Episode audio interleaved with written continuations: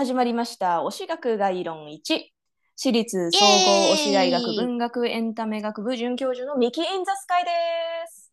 はい、同じく専任教授の楓です。よろしくお願いします。はい、よろしくお願いします。ははい、この配信は推しについて深い知識を持つ我々二人の教員が毎週皆様に短い講義を行っていきます。いさ。てさてうんさね、て、先週ね。うん。ちょっともうほぼ、うんうん、聞こえなかった。うんうん。興奮がね、いや、すごかった。いや、奇跡のような。いや、本当に。自分に置き換えて考えてみたら、もう泣く、いや、泣いて何も言えないって。無理もない。だって、うんなんかライブでどれだけいい席に当たっても、15秒間推しが私のことだけ見てくれることって絶対ないじゃないですか。ないから、そう、ないから。本当に。思い込むしかないから、このファンさん私だけしか見てないそうなんですよね思い込むしかそうそうそうそうないからね。本当そうなんですよ。はい。素晴らしい経験でしたね。うんはい。さあ、ということで、今週の担当、うんミキ先生ですね。切り替えてまいりましょう。よろしくおはいはいい願いたします。はい、よろしくお願いします。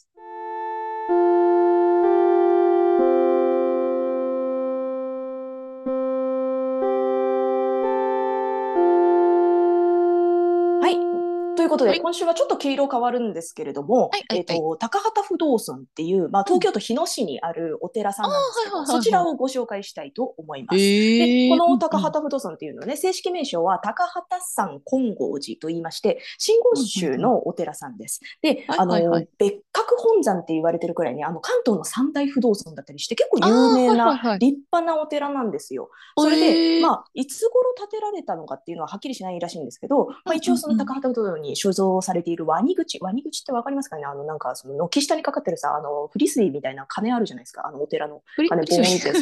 フリスビーみたいな。ちょっと言っていいのかなフリスビーとか言っていいのかわかんないけど、その、あのね、鐘に、あの、まあ、あの、平安時代の初期ぐらいに、この不動堂が建立されたみたいなことが書かれているらしいから、もうそれくらい前にあるのかなって、そうそう言われてて、えー結構前なんですよ。でも言われてみればね、あの、日野市の、あの、その平安時代って、あの、平山の末重っていう、まあ、有名な武将がいて、平山城っていうのを作ってたりするから、まあまあ、そんぐらいの時ってあのとあの地域は力あったのかなと思うと、まあ不思議ではないんですけれども、まあ、でこのね高畑不動のなんでその話をするかっていうとここがね土方歳三の菩提寺なんですよ。あのだからつまり、えー、と土方家がそうそう高畑不動の結構由緒ある檀家さんであの檀頭閣っていうのかな。そうそう結構力がある家からだあったんでよ。るんですすね。そうそうそう。だから、まあ、実際に土方のね、お墓がね、あるのは、あの、うんうん。高畑不動じゃなくて、その、土方の実家の近くの石田寺っていうお寺なんだけれども、まあ、うんうん。その、あの、菩提寺っていうのは、あのこの高畑不動になるって、そういうことらしいんですね。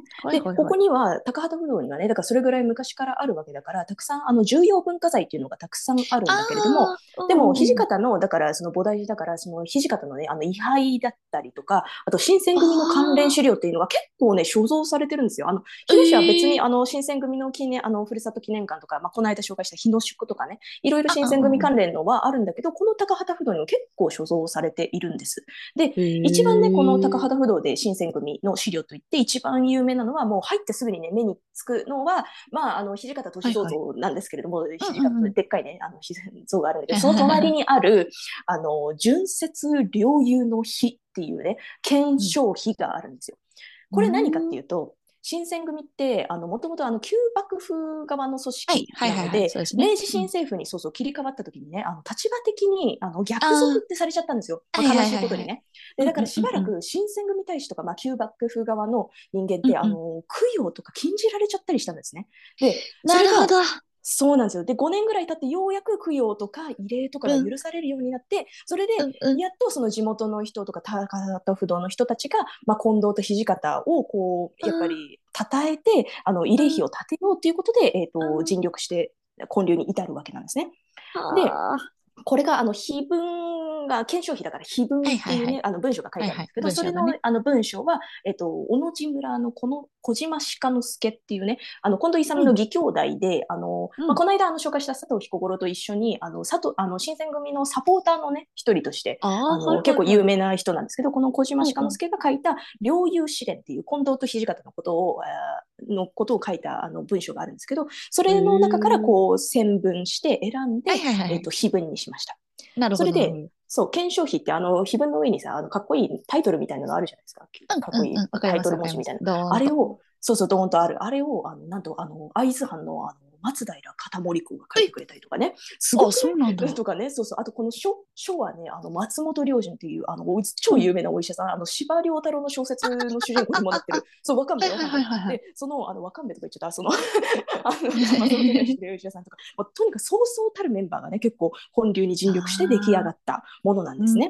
で、これもあのまあでもねその本流にあたっては明治新政府ともいろいろあれこれがあって、ね、やっと経ったのがそうそう明治21年なんですけど、まあ、それからそうそうそうまあ今のねもう今までその時のえっと検証費が残っていると。